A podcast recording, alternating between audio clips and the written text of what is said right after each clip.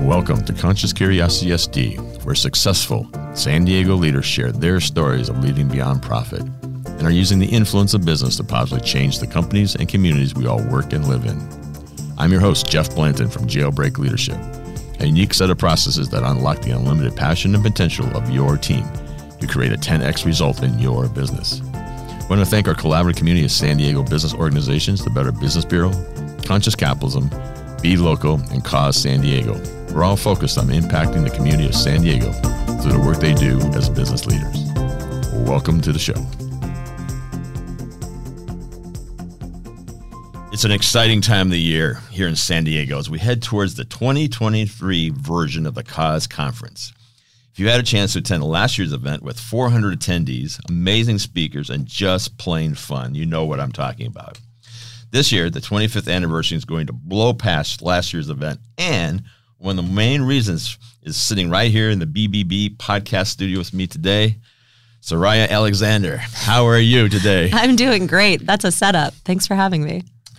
Soraya is the Chief Operating Officer at GoFundMe and President of Classy, a social enterprise that creates world class online fundraising software for nonprofits. She is the 2023 co chair of the Cause Conference with Mitch Mitchell from Sempra, who we'll have on the show in a few weeks. If you're not familiar with the Cause Conference, it's about bringing together for profit, nonprofit, government, and academia for a great day of learning, connecting, and collaborating to create solutions for the problems that impact our community. Soraya, thanks for stepping up to be the co host here at uh, Cause Conference 2023. I'm so honored to be a part of it. It's going to be an exciting day. So, uh, we got a couple things we want to do here today. Uh, we clearly want to learn about you a little bit. We want to learn about Classy. Great. We want to learn about uh, the Cause Conference and why you're doing that. But let's start out with the end in mind. Great. So if we just knock it out of the park here this year with the Cause Conference, what do you see? What's going to happen? Oh, good question. Okay, so I think the hope of bringing everybody together and inviting everybody to participate is this understanding that the challenges we're facing, the world we're trying to create requires people and leaders from all enterprises, all kinds of organizations, all kinds of categories of economic effort. And so when we think about kind of how do we engage nonprofit leaders, how do we engage business leaders, how do we engage students, how do we engage the public sector, I think there's a recognition that we are all part of whatever a future San Diego looks like. So I think that's the real promise that the future is kind of in our hands. And the recognition of that means that we have to invite everybody to be a part of that. So that's the hope of the day. And if we look beyond that, you know, the cause conference goes well, we ignite all of these different people. What happens? I think it looks like a more interconnected, aware, excited, vibrant community that also can have ripple effects and be a model for cities across the country, across the world. Love that, right? I mean, even this podcast where we represent different business organizations uh, that are kind of com- you know like-minded leaders, yeah. but they're on their silos. Yes. And one of the goals of this is like you know how do we start to share those voices and even you know on occasions trying to get these people together to hey y'all should know each other. Yes. So I think the cause conference is an embodiment of that where oh, once once a year let's let's get together and rub elbows and talk about things and what might be. So awesome. I think that's it. You know, and I, I think that everybody kind of has their perspective on how they can lean in and what they can do and where they are on their journey. And we've talked about this a lot. I've talked about it with Mitch and with the the conference organizers. You know, nobody's got a playbook that has it figured out that's going to solve all the problems. And so I think taking that pressure off any one person, any one industry, any one company is really empowering. We all play a role in this and learning from each other, coming from a point of curiosity with a sense of what can I take that then can empower me to be more effective, impactful, think bigger is really the impetus behind it all. It's not putting somebody on a pedestal of having it all figured out and you know, we all have to adhere to that or what's the point? This is a journey and we're all on it together. And that's it's an exciting place to be, exciting conversations to be having. So why did you, why were you willing to step up to say? Because obviously you're a very busy individual, and uh, here you are in the podcast and everything else associated with uh, the role you're taking on. Yeah. At a personal level, why did you say, okay, I'm I'm willing to put in the time and the efforts uh, for the conference this year? So I grew up in San Diego actually and left for college, getting started on my career, grad school. You know, I was gone for a really long time, and then I looked and said, where do I want to raise my family? And we decided to come back here. And as I look at San Diego through a professional's lens, an adult lens, I see how much this community is actually very tight knit. It's this huge city, um, one of the you know major metropolitan areas in the country, and yet you know people, you can see the vibrancy, and you can see your own ability to have impact in this really acute way. And a sense that the business community, the nonprofit community, wanted to come together and be a model of interconnectedness, of conversation, of thinking about things differently and with more of a sense of responsibility to each other was inspiring. And so I was really honored, frankly, to be invited because it could have been so many of us working in the city. So it was a really easy yes for me. And mostly I just am excited to get a free ticket to be able to go and be part of all of these conversations. Poor planning on my part. I'm, I'm actually going to be out of the country that week. So oh, we'll miss you. I'll take notes for you. All right, thanks. I have two events actually. Uh, the BBBs have their torture yes. while I'm gone as well. So, so somehow we got to plan this better. When my wife asked me about, hey, how's September looking? That's fine. I got nothing going on. you you can take and uh, you know preach to the rest of the world whatever we're doing back here. There you go. Share there the message. well, speaking of that, you obviously in your position see a lot of the country. Yeah So how is San Diego kind of matching up as we sit here today relative to other? Well, we're in the number eight size city in the country. Six, six, eight, six, something, like that. Yeah. I mean, how are we matching up when it really comes to kind of the social things going on here? Obviously, homeless is a big issue. Every city's got issues, but you know, how, how do you see us? How, how are we yeah. Are you like kind of below the curve, above the curve, looking like everybody else or it, it's a good question. I think what San Diego has that's really unique is we are this big city, but actually the the networks are really strong within it, the informal social networks. I think what we're seeing across the country right now is this sense of people historically kind of had these different arenas of their life. They had family, they had this really vibrant work life, and they had these really vibrant social lives. And one of the things when you're thinking about community engagement, philanthropy, activity, and, and volunteerism, a lot of that was actually rooted in either through kind of work connections, but even more so in these social connections. And we have seen this kind of steady decline of strong ties to your social arena over several decades. And you're actually seeing that reflected in, you know, things like political polarization, but also in individual philanthropy, individual civic engagement. And so San Diego is not totally immune from that, but I actually think it has the the kind of DNA to overcome it because people know each other, because they're strongly rooted in this. It's not a highly, highly transient city. We actually have the ability to say, okay, how do we come together? How do we reconstruct these social ties in this new era? Everybody's distributed, so work ties are a little bit different. They look different now and you know you don't have let's say you know religiosity has been on decline kind of worldwide for decades so what is making up that gap and i think the the answer remains to be seen but the dna for that answer does reside kind of in spades in san diego from what we've seen Right, we're, we're, a big, small city. Yeah, right? that's exactly it. and we're you know we got borders like unlike many yes. cities just spread out. We yes. have oceans, we have international borders, we have marine bases, we have a desert. it's pretty. We can only, can only go so far, right? It's pretty contained. Yeah. Yeah, we're in a box. Yes. beautiful box. Yeah, beautiful yeah. box. We are very fortunate. I love telling people I live in San Diego. so that I guess there's an interesting play. Uh, the Cause Conference is the 25th anniversary and over the last few years, I, have been engaged since uh, 2018. Yeah. And kind of ever since I've gotten involved, there's been this move to try and be more of how do we get the for profit companies engaged in this? And then we had COVID, and that's just kind of threw everything. But last year was a big effort, but still, percentage wise, yeah. that was a small number. Again, this year, we're, we're trying to make that happen. We've actually facilitated two meetings trying to ask for profit, you know, business leaders, hey, you know, why do you do this? How can we excite other people to do this?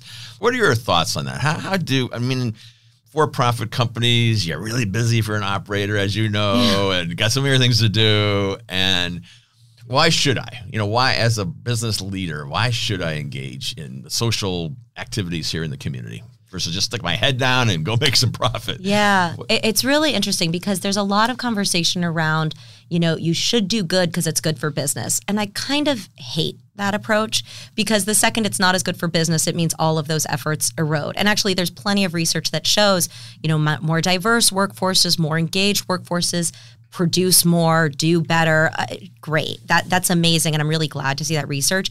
But to me it's besides the point if you think about what is the purpose of enterprise, there's a sense of, you know, when is enough enough? This sense of we always have to maximize, you know, profit at all cost and you know, we operate in a vacuum. I just don't think it works anymore. And I think you look around the world and you see that the way that income inequality has really kind of it's hitting alarming levels where people can't make a living wage. You see the environmental impacts of how we operate with our head in the sand. You see the you know, social unrest. And so I think there has to be a real reckoning of if you are operating in a business of scale, you have impact on the community you live in, and pretending you don't is irrelevant. You do. And you have to operate with a sense of real responsibility and accountability to the world you live in. And so it's nice that these studies show doing good is good for business. I think it's beside the point. And um, we have an obligation to operate with responsibility. We're incredibly privileged. If you're listening, you're probably in, you know, some level of power and influence and, and take that seriously. Well, it goes back to again, we're kind of roots of this is conscious capitalism and the idea yeah. of the stakeholder versus just the shareholder that the shareholder is like, yeah, give me the money, shoot yeah. me the, yeah. my, my, dividend check or whatever. Right. Versus stakeholders starts to say, hey, how do I take care of everybody that's this this business is touching, which includes the community you operate in and everything else. So we, yeah. we need to be making that shift. I think that's right, and I think even there's a maybe this is just a, a hopeful statement, but even if you're just you know quote just a shareholder you are a citizen of the world as well. And I think that people have an understanding that you can't compartmentalize things as much. The world is very interconnected. And so that dividend check comes is is fine, is great. You know, there's nothing against that at all. But it comes with other implications and thinking about maybe opportunity cost, thinking about follow-on effects, thinking about unintended consequences is a requirement of being a member of the human race, I think. And so I just would entreat business leaders to think about it a little bit more broadly, even when you're trying to do big things in the world. Uh, you don't operate in a vacuum. And so that's an amazing opportunity, I think. People want to do something with the world. Every everybody that I've talked to isn't trying to push people down to bring themselves up. You know, people in their own silos say, I want to be a good person. They think about these ways that they're in small ways having amazing impact on their community, on their families, on their friends. And yet there's sometimes a dissonance when it gets to work. It's like, oh, but that's work. Right. But actually, that's where you can have the most impact. That's where your scale can touch the most people. So, what an opportunity to impact the world in a, in a positive way. Yeah, I mean, as a business leader, you think about it. I mean, if you're running an organization to say, yeah. got 50 people in it. So yeah. there's the 50. Yes. Then their families. Yes. The vendors. Yes. I mean, the numbers get really big, it really, does. really quickly. Yes. And you stop to think about, and you're a high person of influence, even though you might not feel that That's as you're right. grinding it out every day. But the reality is, you are. Yeah. It's kind of funny you say that. There's this book over there, a little library here in the podcast room. Yeah. And what to say, um, the cheating of America. I, I, grabbed it for whatever reason. I opened it up, and it's about people not paying their fair taxes from yeah. you know, the, the rich to the corporations, all this. And I go to the front when they write this book, 2001. Yeah. I guess we haven't we haven't solved that problem yet. That's why we're coming together and having these discussions. It is hard. I get it. It's hard. The pressures are hard. Well, with that said, let, us uh, roll into your business because a uh, very unique business that you have. Yeah. And right from the top, you guys are a social enterprise. Yeah a B Corp certified, yes. and a public benefit corporation, correct? Correct. That's a whole mouthful right there. and not everyone knows what all that means. Yeah. So maybe tell us what does that mean and why do you do that? Sure. Well, so um, I should kind of explain. You you introduced me as having kind of two jobs, and it's true. I kind of have two jobs. Classy builds fundraising software for nonprofits, and so we have the privilege of working with over five thousand nonprofits in the U.S. from kind of small local organizations to the largest national organizations that you've probably donated to. And you've probably used our platform without knowing it because we help facilitate donor connections with these organizations. About a year ago, we actually got acquired by GoFundMe. And GoFundMe, I think everybody knows, it goes without saying, it's you know become a verb, but it really helps individual fundraising. And we saw this opportunity to bring kind of the formal sector charitable space to this individual fundraising and build a much bigger community of givers and of people who are trying to raise money for good and trying to do more good in the world. And so the this thesis was really about unlocking more generosity in the world. We still operate as independent like entities. Unlocking generosity. I'm, I'm, I'm, the two word of purpose guy. Oh, good. There you go. Like, got those nice little simple things that everyone can remember. Crystallizes it. Here's good. what we do here. That's it. Unlocking, Unlocking generosity. generosity. It's All there. right. It's nascent in people. It's really intentionally worded that we think everybody wants to be generous and they just have to find the causes that show them their agency in doing it. So it's buried in a safe over here. That's and I need someone to crack We- the code. right, right. We don't actually want it buried. We need that money out in the world. We Yeah, need really. more. We I'd need be more happy help. to write a check. I just can't get to it. it happens though. It's it, it really is what we find that great tech can actually have that impact of allowing you know the checkbook to come out a little bit easier. We're digital, so forget the checkbook. Use Apple Pay. We operate as two independent entities, and so I get to serve as the chief operating officer of GoFundMe at kind of the larger scale, thinking about how do we help people make connections uh, more broadly. And then Classy, I get to serve as president there, and we do have uh, back to your point on stakeholder capitalism, you know, we're really rooted in what is the impact of the work that we do? How are we doing the work? And so we think about this on a few different pillars. We think about how do we engage and support our employees? So it's the most meaningful work of their lives, hopefully. They're doing it in a really supportive environment. We're elevating them and we're making sure that we think a lot about everything from advancement opportunity to pay equity to you know safe and supportive environments within our four walls and then it's also how do we engage with the community how do we engage with our environment how do we engage with our customers and our stakeholders more broadly and are we making decisions that contemplate the impact of our work on all of those dimensions? And so back to the cause conference it, we do not have this figured out. This is not some playbook that we say okay you know gold star to us. This is about constant striving and interrogation and thoughtfulness in how we make decisions to try to balance all of those things and make sure that we can run a growing sustainable business for our nonprofits and for these individuals, but do it in a way that contemplates the impacts of, of the work we're doing as well. wow, that was awesome. We're trying our best. Right. it's messy on the inside. Oh, you know, as all businesses are, but we try our best. We will get right back to the show, but first, we have some very exciting news to share. On September 14th, Cause San Diego will be hosting the 25th anniversary of the Cause Conference 2023 at the new Sharp Prebys Innovation and Education Center. The Cause Conference 2023 is bringing together for profit, nonprofit, government, and academia for a great day of learning, connecting, and collaborating to create solutions for the problems that face our community. For more information about the Cause Conference 2023, go to causesandiego.org or hit the link in the show notes. Now, back to the show. Explain to folks, because again, I, I don't think most people understand what a uh, public benefit corporation is, and or what's this B Corp all about, and what's Yeah. just what, what's what's your definitions of those, just Yeah. so people can kind of get their heads around that. Because I think they hear stuff, but, Sure. you know, I'll butcher the finer details, but I'll give you the broad strokes. Yeah. So, a public benefit corporation is actually kind of a legal classification where we have requirements, um, kind of legal requirements to operate with our uh, broader stakeholders in mind. The way we make decisions, um, how we think about operating as a business. There, there are very clear legal requirements to operate with, you know, beyond just our financial kind of optimization goals at the forefront. The BCERT program basically certifies organizations against a whole host of criteria, you know, again, environmental, community, employee, to make sure that the way that you're operating, it kind of scales you across a number of dimensions. It's this very exhaustive process where you go through kind of line by line. How are you doing these things? How are you thinking about these things? How are decisions being made? What are your declared policies? What is your opportunity for employee whatever it is, engagement and advocacy and all of these different things. And it it has this litany of opportunities to assess your business and you do a self-review and then they come and audit you and you have to pass a certain score threshold to be able to qualify as a B cert. And so we are both really proud to be both. I don't think it's the only way to go. There's plenty of other ways that you can keep yourself honest and in check and how you're investing, you know, your profits, how you're optimizing your business, orienting your business. There's there's a whole host of ways to do this really thoughtfully.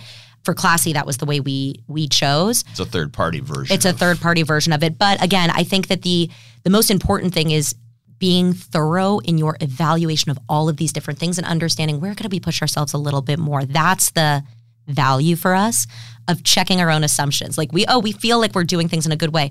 Once you have that kind of interrogation, you can find out pretty quickly, like, oh, we could, Well, we could do it. better. Yeah, we, we could do better. Exactly. So it's been a great process for us. And so part of that is also recertification too, right? Yes. You have to ex- actually show improvement as you go. You That's can't right. just uh, one and done it and go. We're "Oh, going through it right now. Oh, yeah, yeah. really? Oh, yeah. And it's been great. We've seen where we've made real progress on a few areas, which has been exciting. And we actually saw some areas where we said, like, oh, we're not doing this, but it's because we haven't ever thought about it. And Mm-hmm. having somebody bring it to light, like, we're working on putting those things into place now. So it's been a really healthy conversation that starter. They brought that to you. Yeah, exactly. So they, they're seeing the world. Yeah. So it's kind of creating best practices. That's right. That's right. Awesome. And social enterprise. Yes. Social enterprise. Oh, that's a good question. How exactly would I declare a social enterprise? I think it's really that, you know, you hear a lot of companies say, like, oh, we're trying to kind of do good in the world. And it's really an ancillary benefit of their core work, which is great. I've worked for many of those companies before where we have our core business and we try to infuse social good through that business or we try to do you know actions with those profits or with our kind of core business that help the community.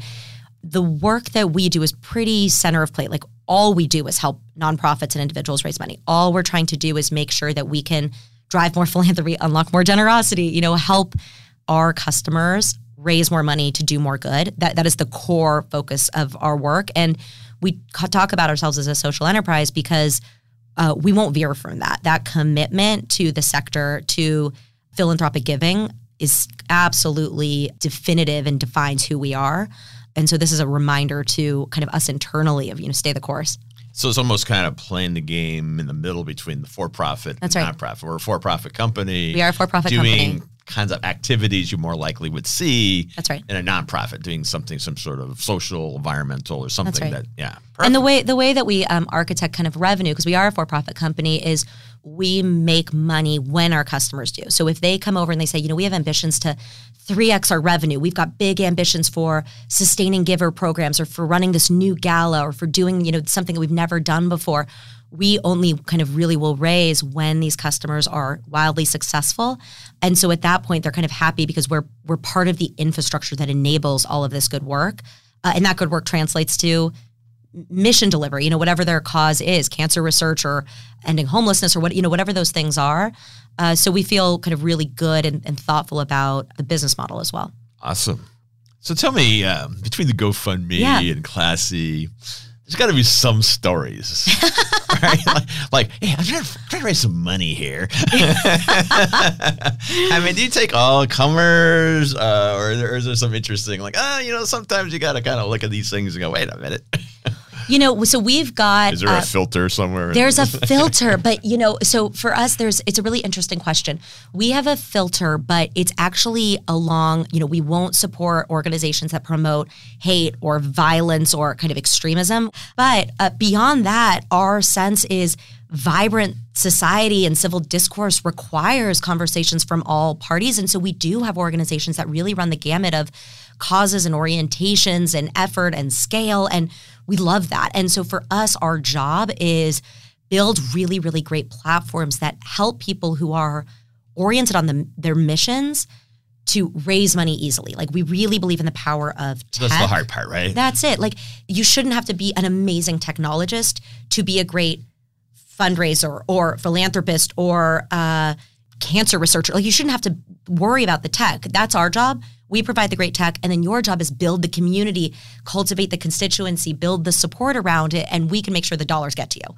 And that's the kind of handshake relationship we have with our clients. And so we're really happy with how we do that. And you're right that we've learned a lot over the years of who can do it well and who really struggles. And actually, a lot of what we've done on both companies over the last several years is distilling almost to an art what makes somebody a really successful fundraiser, actually packaging it up and trying to help report that back to the sector and to individuals to Really? say, yeah, because it, you're you not. See a, you see a theme after a while. we see a theme. We've got, to, you know, we've raised over $26 billion on the platforms Oh. across the past, you know, 10, 11 years. And so we have seen, and this is hundreds of thousands of campaigns, more than that, you know, millions and millions of donors. We, we kind of know what works. And if your goal is build the story, build the community, build the support, we can tell you what actually clicks. You know, everything from how many characters in a GoFundMe campaign description, all the way to how do you think about follow on engagement and giving thanks and, and storytelling in your you know enterprise campaign gala um, so this isn't just some oh we got this technology and you come over and we plug and play it i mean you guys are really bringing an expertise to this we that- try yeah and i think it's it, it's part of kind of back to the, the social enterprise and we, we try not to make it restricted just to our customers you know we again at that my scale, wife runs a yeah. nonprofit so, Amazing. uh, Yeah. you can come over the house anytime We'd love to. And I don't even have to come over. We, we try to publish a ton of reports, studies, analysis from platform data on what we're seeing. And we just publish that kind of publicly. We host conferences, we do webinars, all to just try to help educate people on this is our niche, but that means, you know, we want to share it with everybody. It's, that's not something that helps us behind closed doors learn more about. We try to get that into the hands of people who need it so that there's less of those extreme we're, we're going to come in. We've never had a campaign before, and we're hoping to raise $100 million. Like, you're probably going to fail. So let me get you, you know, the milestones along the way and try to coach you from the, at least the fundraising technology side of things. right what about you Yeah. how the heck did you get here we got a little early story Uh, yeah. raised here in san diego Yeah. went off saw the world a little bit Yes. decided to come back raise the family Yes. did you start classy here are you the founder i'm not No, yeah, it's a good question. So I didn't start classy here. I started running marketing here about five years ago when we moved back to San Diego. And as we saw opportunities to build out other teams, I kind of kept like taking on this function and then kind of rebuilding it and building it with some of my, you know, the, the my partners and the team. And uh, it kind of kept evolving from there. And then about a couple of years ago, our founder moved into more of an advisory role. Actually, I mean, I was talking to him this morning. He's a great guy um, and is still part, very much part of the Classy family. And so I took over as president. But no, my my journey. We actually moved to San Diego when I was um, very little, first generation immigrants, um, Persian and Greek, and born in England. So like a whole mess of the world coming together. a lot of dna going on here That's right, which is a perfect, you know, the perfect backstory for you know the American dream. But yeah, we we came here and when I left, I'll just own it. I said, I'm never coming back to this town. You know, your own hometown always feels provincial to you. It always feels like a small town. You always want to go build something bigger. And then I lived all up and down the West Coast, all over the East Coast, in the were doing- Midwest. you were doing some big things. I mean, you went to Harvard, and I mean, wow. I mean, it always feels like a crisp story in retrospect. Along the way, you're just kind of stumbling through it, and you kind of are opportunistic and like, oh, Right. oh, that looks kind of fun and interesting. up, yeah. right, yeah. may as well go through it. That's the truth. But no, I started in kind of social impact. I moved to DC after college and really wanted to work with nonprofits, and I got a job with a strategy and communications and actual digital firm working with foundations and nonprofits. what's and I, what's your sweet spot? You're a strategy person, Oh, marketing. man. What, what, what is what are your? jack of all trades, master of none. If you woke up on I- Monday morning and you got, hey, I get to go do this today. What what's the thing Well, that you just I'll- get really excited? I'll about? tell you what I I did. What day is it today? Monday morning this week. I woke up and I got to say I get to go visit one of our clients' camps this week, which serves kids struggling through cancer. I get to go visit a customer prospect who's hosting a huge gala for big ambitions. I'll kind of leave it anonymous, but big ambitions who invited me up. I get to be on a podcast and I get to go through all of these financial results in a lot of operational tweaks. I spent a lot of time with the team understanding kind of product roadmap and customer success roadmaps and implementation roadmaps and new opportunities for um, some kind of business development opportunities.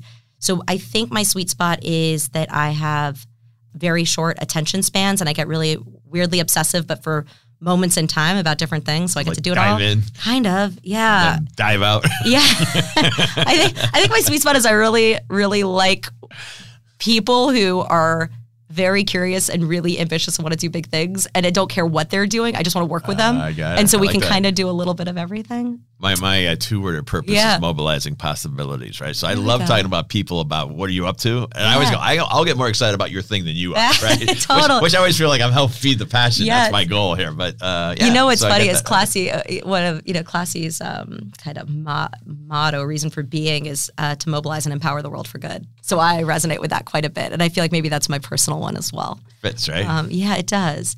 But yeah, so I, I mean, after working in social enterprise for a while, I actually moved over to do consumer strategy for media and then worked in e-com for retail and found Classy here in San Diego as I was trying to move back. And it was th- this So you were kind of trying to figure out what you might do. Yeah. Come, well, I knew I loved back and then the, you were looking for a spot. That's right. I loved I loved the business world. I loved technology. I loved ecom. I loved consumer loyalty. I loved social impact and Classy, which was founded here in San Diego, is really the connection of all those things. It's digital ecom loyalty, but for the sector that frankly deserves engagement the most.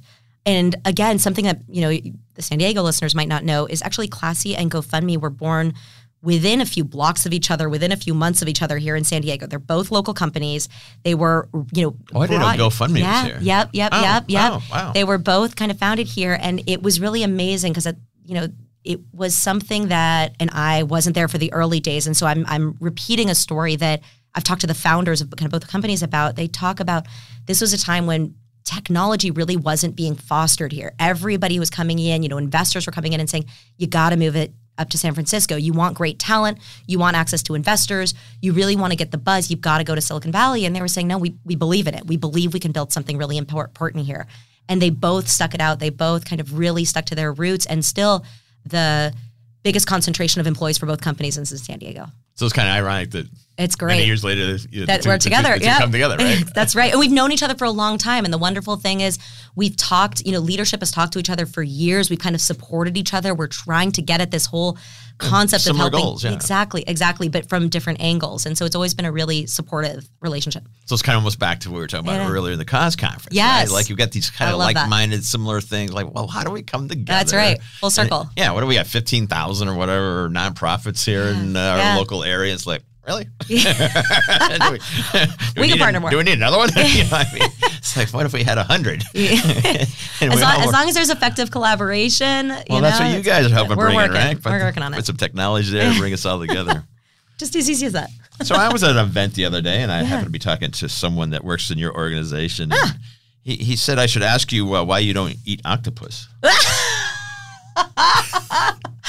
Okay, so this maybe gives a little insight into. I mean, I've been a vegetarian for 30 years. I was eight years old. Oh, I just gave away my age. There we go.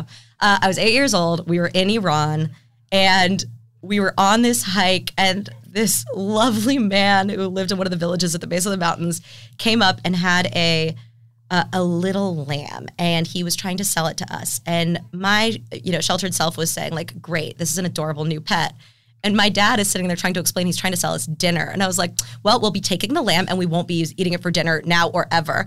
And i managed to convince the rest of my family to not only accept my newfound vegetarianism but i also managed to convert convert them all. Uh, you know my dad 80% but my you know the rest of my family became vegetarian for a long time.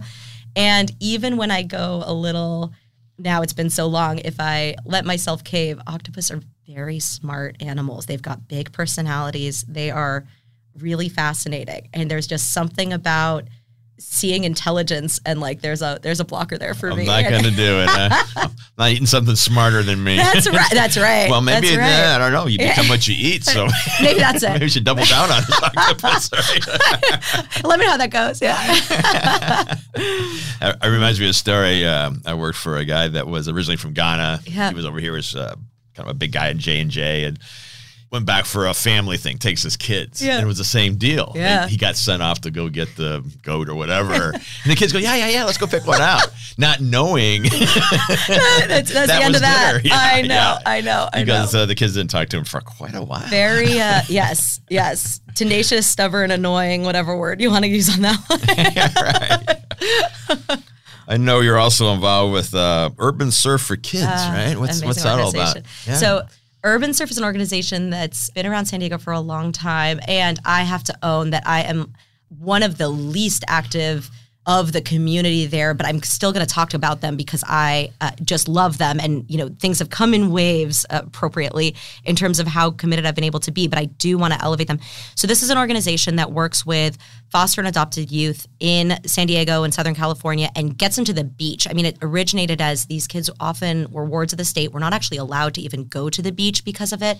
And this organization got an exemption to take them to these surf camps all summer. And then it's extended from there. It's become mentorship programs. It's become life skills uh, education. It's become, you know, all kinds of activities where we take some of these kids, you know, after they complete all kinds of life education series and um, college prep series, then a certain select number get to go to Hawaii for a week and get to experience something that they've, you know, these experiences that they don't have in their day to day life. And a lot of these kids, I, I'm I'm stumbling over my words because the resilience and the experiences these kids have had as a mom, your heart just breaks for these kids, and they're right here. These are local kids who have gone through unimaginable hardship and have this tenacity. You know, like forced tenacity. You wish they didn't have to have it, but uh, they're so resilient, and to be able to let them be kids for even a moment is something that's really humbling and amazing. And again, if most of your listeners are in San Diego, please look up this organization. They need volunteers. You don't have to be a surfer.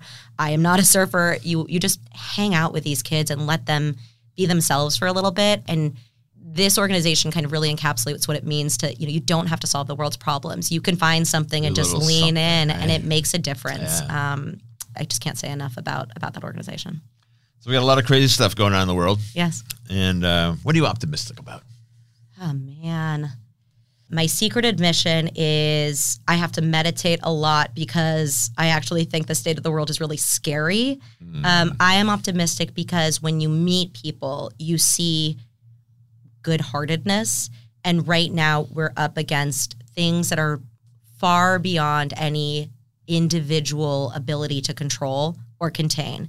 And so you have to lean in on the fact that people actually, you know, by and large are innately good, are trying to do good things, operate from a place of love and care. I really see that day after day. I believe in it. And the question is, how do you allow people to mobilize that emotion for good. And so um, not just freeze up or yeah, yeah, that's right. And I, I I do think that I'm really lucky because my work allows me to see thousands and thousands and thousands of campaigns every single day where people are trying to say, I can't change the whole world, but I can change a little bit of it. And I'm going to try to take action to do that. And then you see their communities rallying around them and these moments of community time after time after time are not for naught. So I think the world is really uh, scary. And what I'm optimistic about is that despite it all, or maybe because of it all, you really see people trying to step up to the plate. And I think the onus on all of us is to respond in those moments. If you're not going to step up, try to step up when you can, but at least respond and don't become numb to it because uh, yeah. we still have impact. Yeah. I went down some uh, rabbit hole this morning, listened for about an hour from some guy that was like the early on AI guy from Google or whatever, oh, yeah. talking about AI and what this is going to mean. And Hey, it's a it's a lot, and it's I like, think that, forget about uh, global warming. oh my gosh! And Three years from now, this is going to yeah, be a whole other program. It is well, and the thing is, it's not the future is not a foregone conclusion, and the second we right, assume it is, like right. you you lean back, and so and just don't lean that's back. that's yeah. one of the things he said. It was really prof- it was a really really excellent uh, interview. Super super interesting guy. Yeah.